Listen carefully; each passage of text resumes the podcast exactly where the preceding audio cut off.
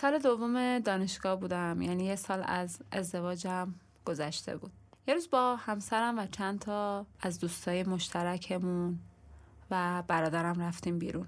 سر یه ماجرایی ما با هم درگیری لفظی پیدا کردیم. یهو همسرم جلوی برادرم و دوستامون شروع کرد منو کتک زدن و داد بیداد کردن. یهو همه شوکه شدن. یعنی حتی خود من هم که بارها با این کتککاری‌ها مواجه شده بودم، ولی این کتککاری‌ها همش تو خونه بود و هیچ وقت باورم نمیشد که یهو جلوی بقیه بخواد منو بزنه و اینقدر تحقیرم کنه. سکوت کرده بودم و شاید منتظر بودم که برادرم واکنشی نشون بده. برادرم هم سکوت کرده بود، چون فکر میکرد این زندگی شخصی منه و حق دخالت کردن تو زندگی شخصی منو نداره تا زمانی که خودم نخوام. رسیدیم تو خیابون ولیعصر، همینجوری پیاده میرفتیم و اون پیاده روی کردن سنگین ترین لحظات زندگی من بود، چون احساس حقارت پیش برادرم، پیش دوستامون میکردم و آدمایی که همش احساس میکردم من یه ارزشی در مقابل این آدم‌ها دارم. ولی انقدر اون لحظه سنگین بود که احساس میکردم تمام شخصیت من زیر سوال رفته و سنگینی نگاهشون و قشنگ رو شونه‌هام حس می‌کردم. دلم می‌خواست اون لحظه آب بشم و من دیگه وجود نداشته باشم. تا اینکه رسیدیم سر خیابون ولیعصر و اونجا اون اتوبوسایی که در واقع می‌رفتن سمت خوابگاه دانشجوییمون، یعنی خوابگاهی که من در زمان مجردی یک سال توش زندگی کرده بودم، به برادرم گفتم یواشکی من میرم خوابگاه و پریدم توی اتوبوس و لحظه که داشت حرکت می‌کرد منم پریدم تو اتوبوس و رفتم. رسیدم خوابگاه و پیاده شدم، اومدم به سمت خوابگاه. یه دفعه دیدم همسرم از پشت دیوار اومد بیرون، یعنی قبل از این که من برسم اون دربست گرفته بود و تازه پول دربست گرفتنش رو از برادرم قرض گرفته بود و واسه من این وحشتناکترین خبری بود که تو زندگی میشنیدم. یعنی احساس کردم که برادر من نتونسته جلوی همسرم وایسه و حتی نتونسته در مقابلش که ازش پول میخواد قرض بگیره واسه اینکه برم سراغ خواهرت، حتی نتونسته جلوش وایسه و پولو بهش نده و حتی بهش گفته بود که من دارم کجا میرم. و این وحشتناکترین لحظه زندگی من بود. انگار یه واقعیتی بود که تازه باهاش روبرو میشدم، واقعیت این که هیچ کس پشتت نیست، حتی برادرت. خلاصه اونجا جلوی منو گرفت و شروع کرد کتک کاری کردن و نمیذاش من فرار کنم، نمیذاش برم تو خوابگاه و میخواست که من برگردم.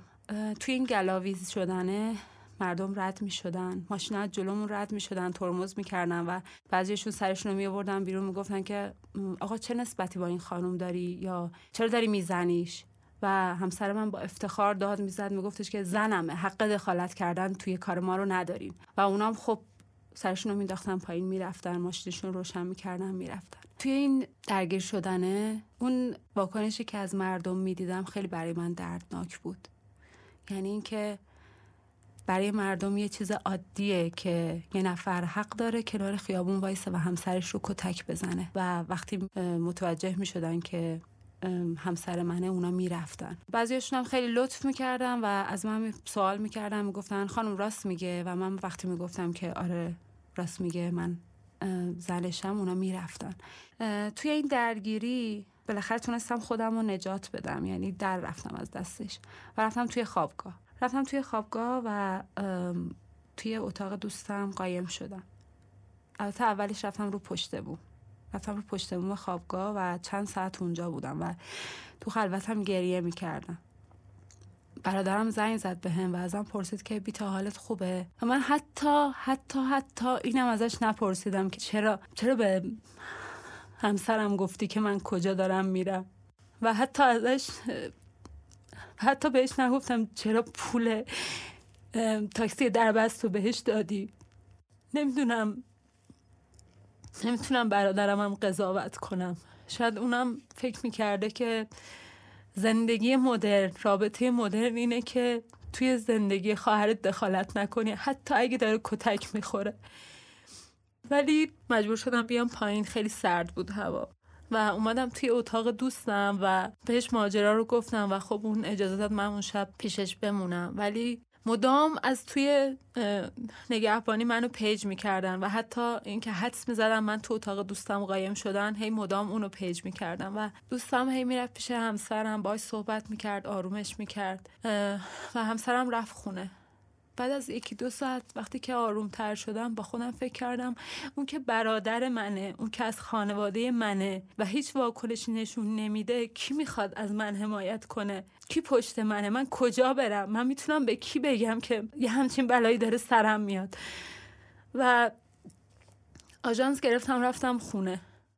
این اتفاق انگار یه گوش زد به من بود که تو هیچ جایی نداری بری، هیچ کسی رو نداری. و بعض وقتا احساس میکنم و فکر میکنم این خانومایی که توی زندگی میمونن، شرایط رو تحمل میکنن، وقتی که هیچ جایی براشون وجود نداره، نه قانونی ازشون حمایت میکنه و نه خانه امنی براشون وجود داره که اونا اون لحظاتی رو که میترسن و احساس میکنن که یعنی ممکنه هر بلایی سرشون بیاد، این خانوما کجا میتونن برن؟ چه جایی برای اینها وجود داره؟ نه پلیس میتونه کاری انجام بده چون مسئله از نظر قانونی خانوادگی و بین زن و شوهر محسوب میشه و حتی گاهی خانواده‌های اطرافیان مثل خانواده من خیلی میخوان امروزی رفتار کنن و فکر میکنن این یه انتخابه و حریم خصوصی زوجه و ما نباید عمل کنیم. بعد از این اتفاق من با برادرم، با دوستامون و با همه کسایی که ناظر این اتفاق بودن قطع رابطه کردم. انقدر احساس تحقیر و حقارت میکردم، انقدر دچار استیصال بودم که اونا رو از زندگیم حذف کردم و نمیدونستم با این قطع رابطه دارم همه رو از زندگیم حذف میکنم و کم کم دارم فضا رو برای خشونت بیشتر همسرم فراهم میکنم. یه فضایی دارم ایجاد میکنم که هیچ کس دیگه نظاره‌گر نیست، هیچ کس دیگه نمیبینه که چه اتفاقی داره میفته و این باعث میشه که همسر من خشونتش رو با در واقع راحتی بیشتری انجام بده.